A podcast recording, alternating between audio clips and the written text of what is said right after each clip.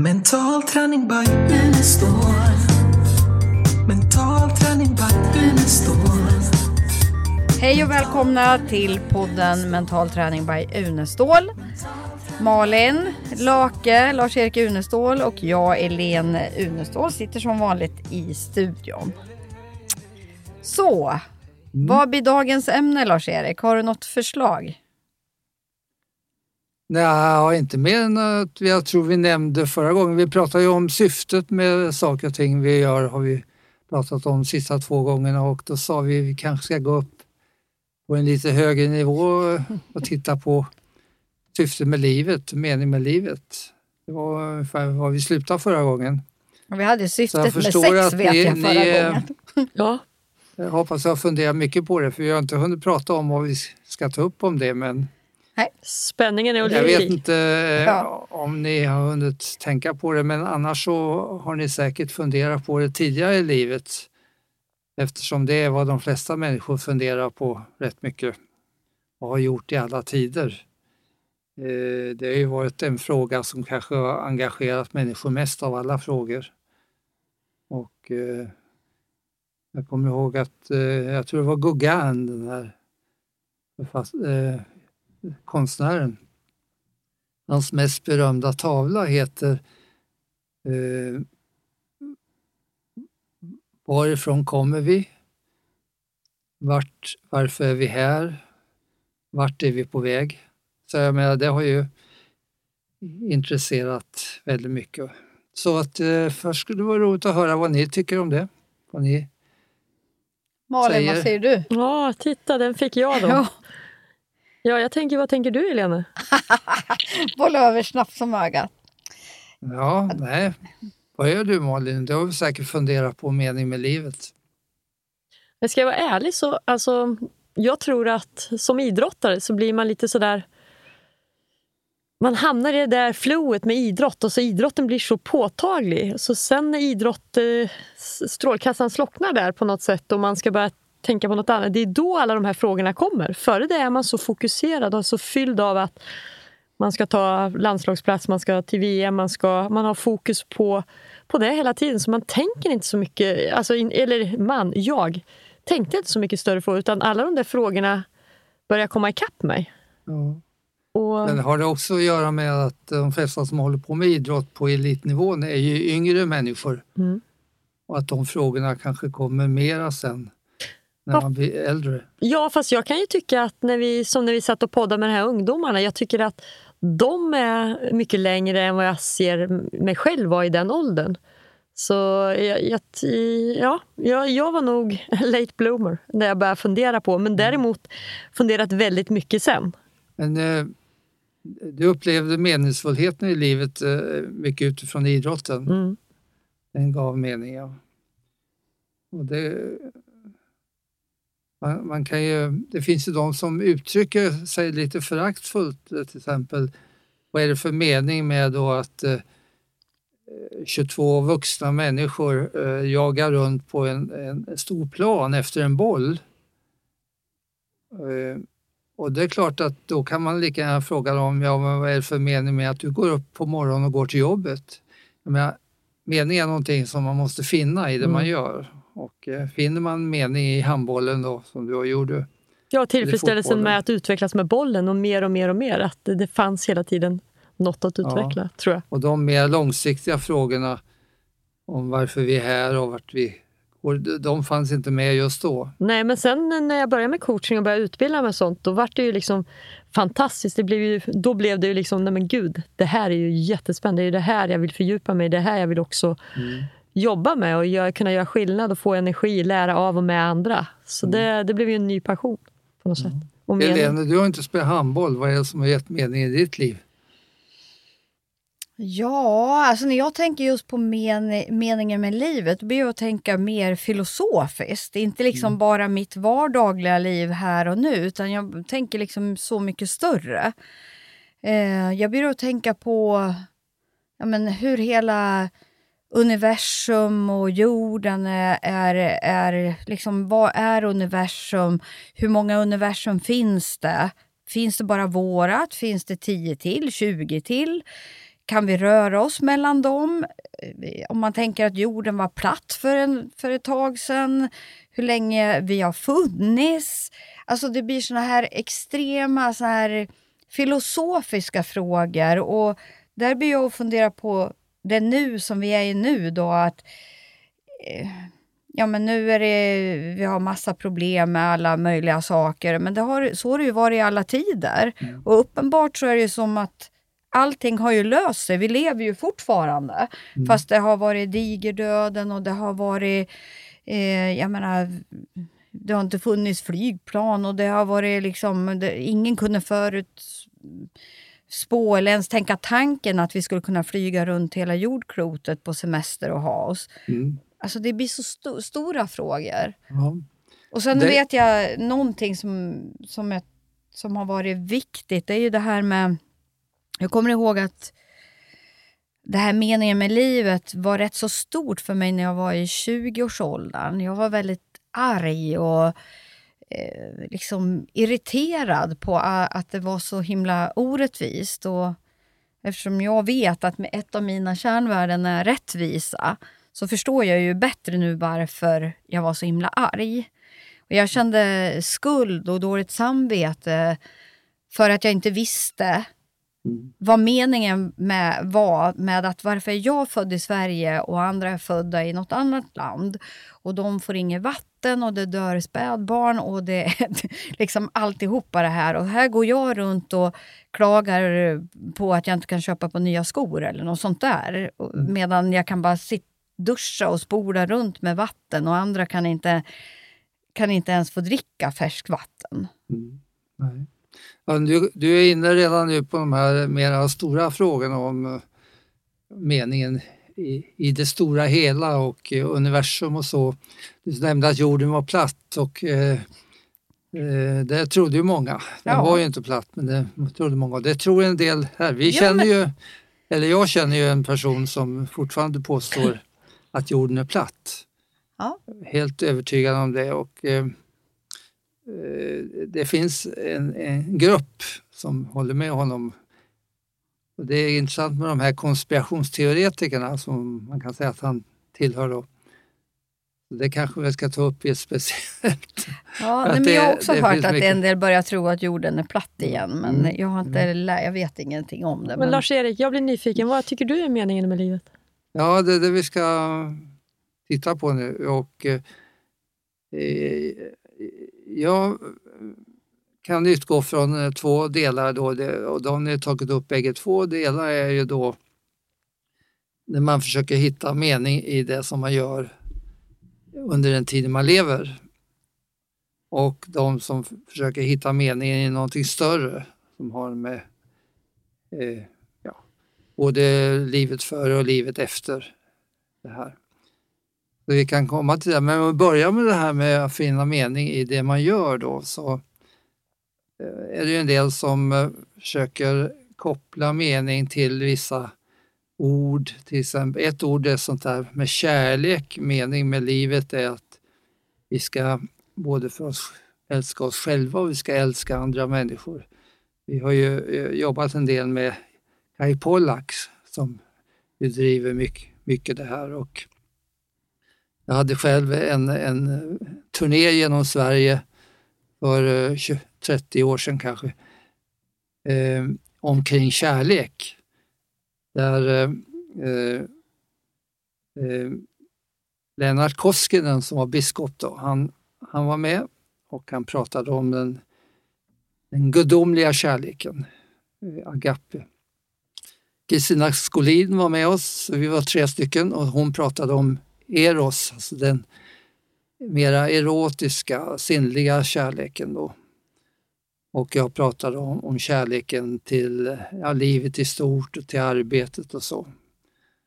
Och tittar man på den delen så kan man säga om det är tre delar som man brukar säga när, det, när man delar upp livet, de tre stora delarna brukar vara arbete, hälsa och familj. Då kan man säga att det har talats mycket om att hur viktigt det är att hitta en meningsfullhet i det man gör, i arbetet.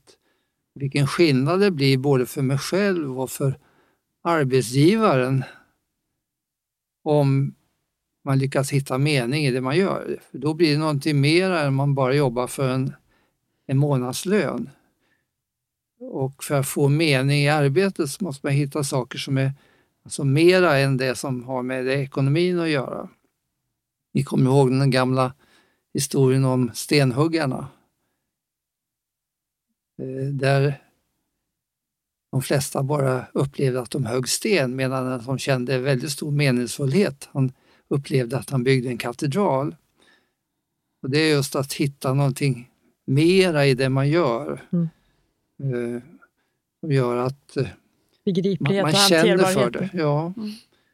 Och jag har i i en citatbok skrivit att om jag inte om jag inte bara kan göra det jag känner för, så är det viktigt att jag lär mig känna för det jag måste göra. Och Det innebär ju att man får bort eh, det vi kallar för en, ett tema i, eller en princip i mental träning är att bli av med måsturbin. Eh, om man vitsar till det, att bli av med alla måsten. Så att det man gör, gör man inte därför att man måste utan därför att man känner för det. För då kommer, då kommer ju arbetet att bli mycket, eller det man gör blir mycket mer meningsfullt. Man blir bättre och då blir det roligt. Ja, visst, och det, alla parter gynnas ju av att man vaknar på morgonen och säger hurra för att åka till jobbet. Eh, det gynnar både mig själv och det gynnar arbetsgivaren. Och det gynnar också det andra området som har med hälsan att göra. Och där eh, jobbar ni ju med nu genom att ni jobbar med eh, utbildning av hälsoinspiratörer. Och då vet ni ju att en väldigt del i, st- stor del i hälsan är den salutogena eh, principerna som kommer från Antonovsky.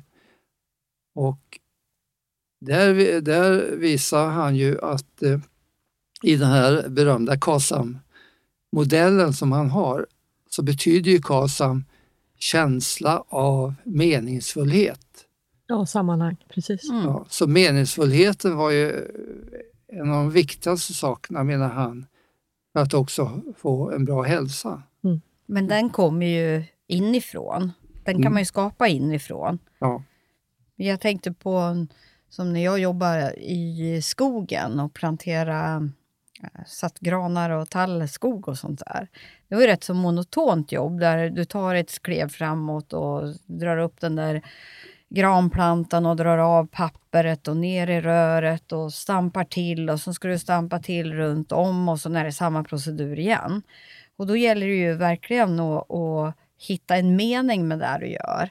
Och då bör man ju zooma upp att jag är med och, och ser till att eh, skogen får tillväxt. Jag, jag kommer ihåg att jag tänkte att gud, jag får gratis motion, jag är ute i friska luften och jag får vara helt i fred och tänka vad jag vill hela dagarna utan att någon håller på och stör mig. Suveränt, alltså det är ett jättebra exempel på att just hitta saker i det man gör, vad man än gör, Mm. som skapar en, en eh, tillfredsställelse och meningsfullhet. Och det, det kan man egentligen, en del säger ja men hur skulle man kunna skapa meningsfullhet i det här meningslösa som jag håller på med? Jo, men det är upp till dig själv att skapa det. Det är ingen annan som kommer att ge det till dig, utan det är någonting som du själv måste skapa. Om du vet att det gynnar dig eh, på alla olika sätt, att uppleva att det du gör är meningsfullt, då finns det ingen anledning att inte jobba med det. Och den som, eh, om man tar Antonovski så är ju han också känd för att eh, han startade sin, sin eh, arbete med att intervjua judiska kvinnor som hade varit i koncentrationslägret. Och eh, upplevde att många av dem hade en bra hälsa trots att de hade varit där. Och det leder fram till den andra stora personen som just har skrivit den boken som är mest känd i världen som har med meningsfullhet att göra. Livets mening. Viktor Frankl. Viktor Frankl han satt i fyra koncentrationsläger inklusive Auschwitz.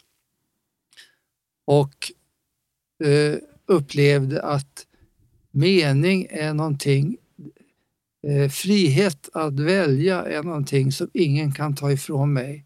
Man kan ta ifrån mig allt som människa, men man kan inte ta ifrån mig min inre frihet.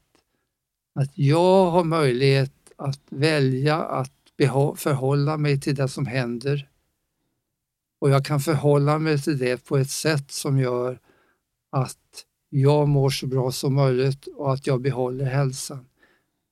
Han, han lyckades få fram det under koncentrationslägret och han och andra som lärde sig det, att trots allt som hände i koncentrationslägren, där man inte tyckte det fanns någonting som kunde ge meningsfullhet, så lyckades de skapa mening genom att de förstod att det, är ingen, att det, jag upplever, det har inte med det yttre att göra.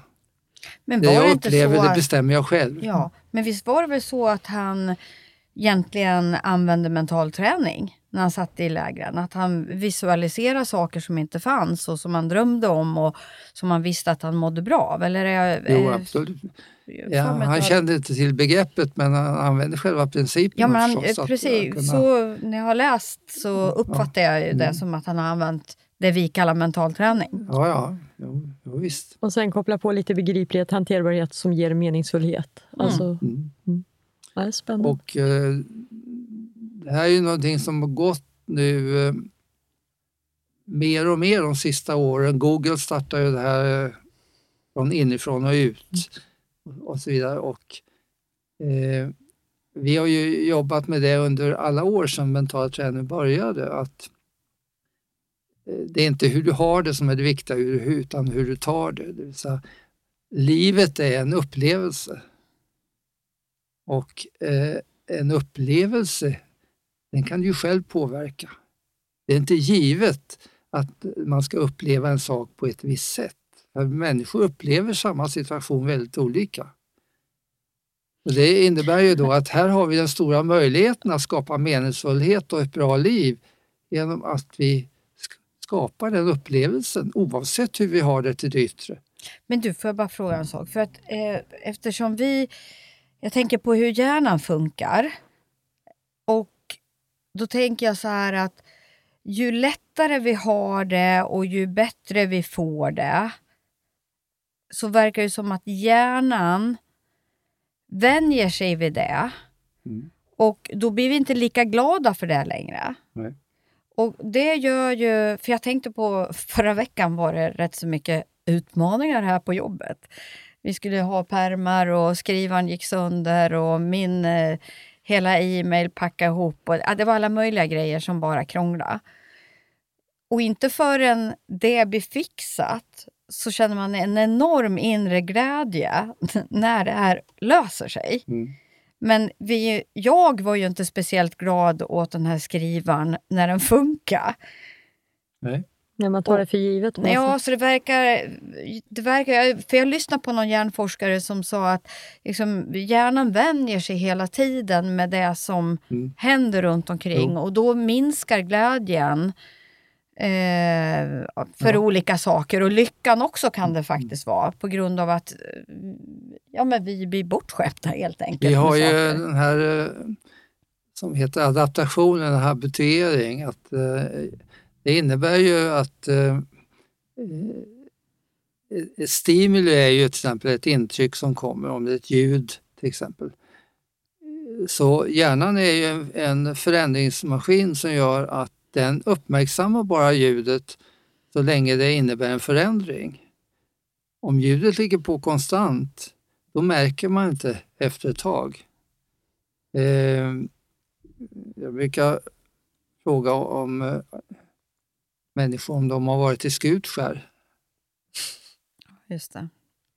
Varför det? Jo, eh, ja, vad då säger de? Jo, då vet ni hur det luktar där. Men de som bor där märker inte lukten. Får man vara där i en kvart så märker man inte lukten. Så att hjärnan ad, äh, vänjer sig hela tiden vid det som är.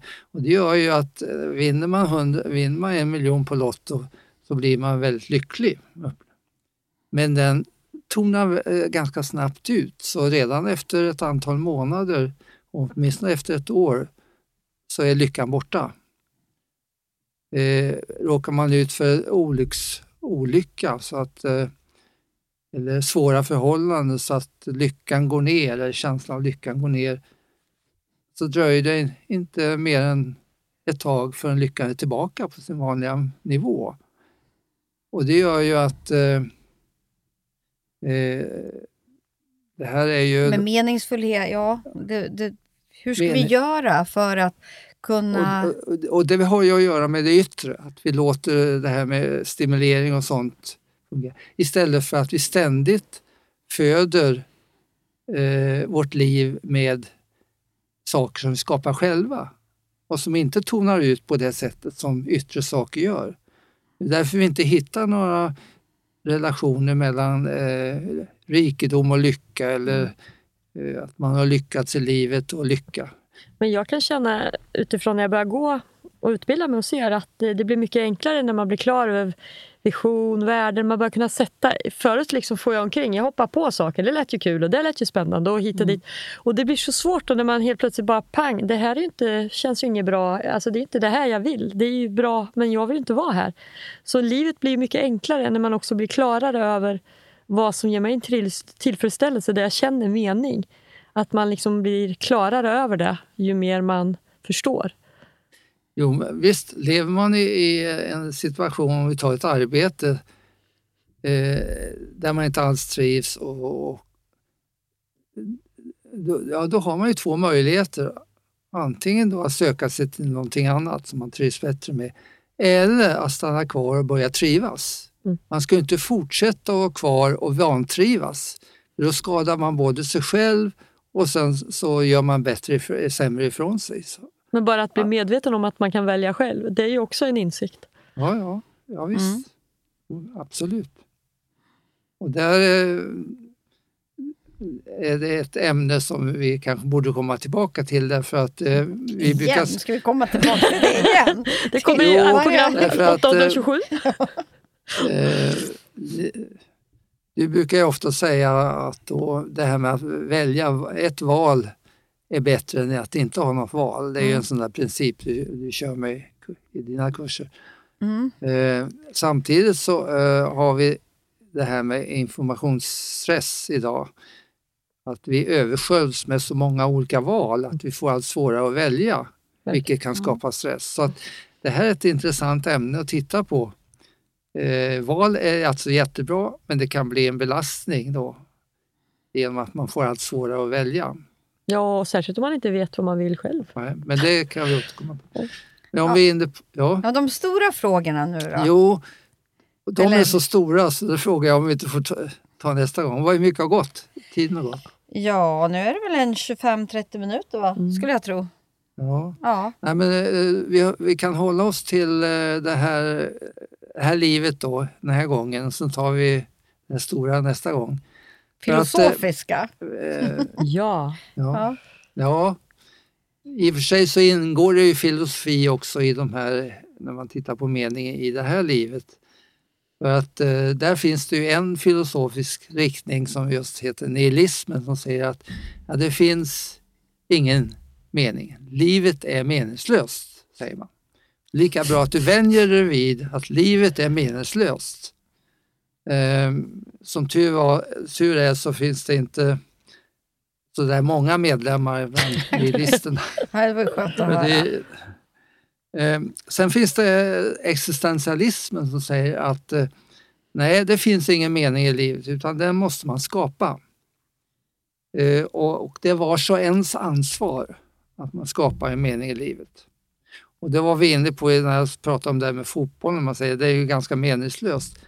Så är det någonting som man själv måste bestämma. Är det här meningsfullt eller är det menings, eh, inte menings...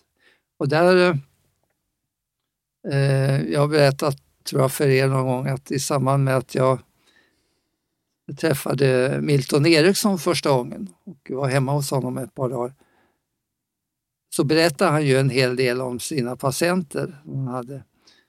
Och en, Eh, en sak han berättade då som jag brukar ta upp ibland, det var om en äldre kvinna som han hade fått på besök och som berättade för Milton att han, hon upplevde att livet var helt meningslöst.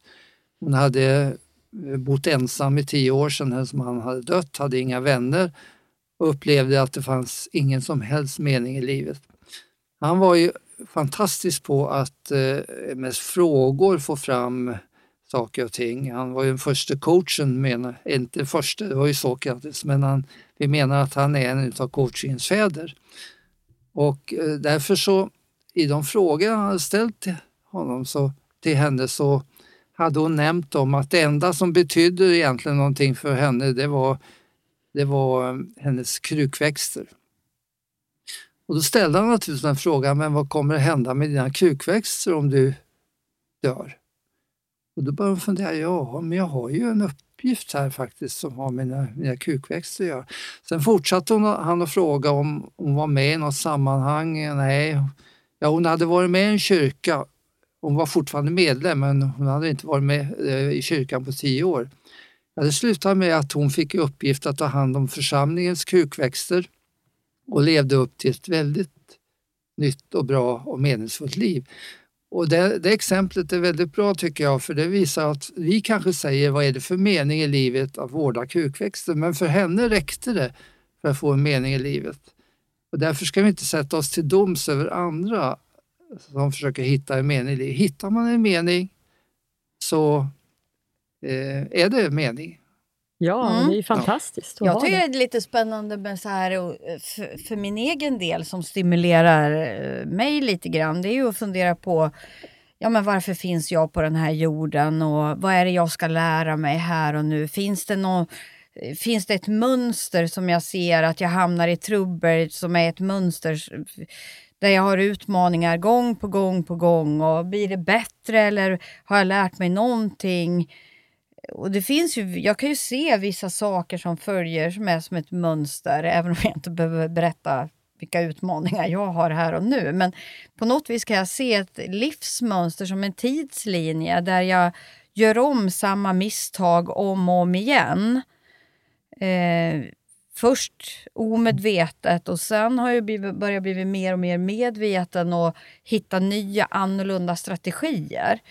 Och det kan jag känna är meningsfullt i mitt liv, att hitta såna här eh, återkommande mönster där jag inte når önskat resultat och fundera på hur kan jag göra annorlunda. Mm. Som är viktigt för mig. Sen mm. kanske andra tycker jag ska göra massa saker, men det kanske inte jag har lust med och då gör jag ju inte det. Mm. Eftersom jag vill bestämma över mig själv såklart. Men jag tycker det finns en tillfredsställelse just att göra skillnad. Alltså just det där att man känner att man har bidragit till någonting som händer när man coachar någon eller i sammanhang eller man bara gör någonting. Just det där att vara behövd och göra skillnad, det tycker jag känns mm. meningsfullt. Alltså mm. Det ger en tillfredsställelse som jag tycker kommer mer och mer över tid och år med år. Att uh, mm. det finns något skönt i det.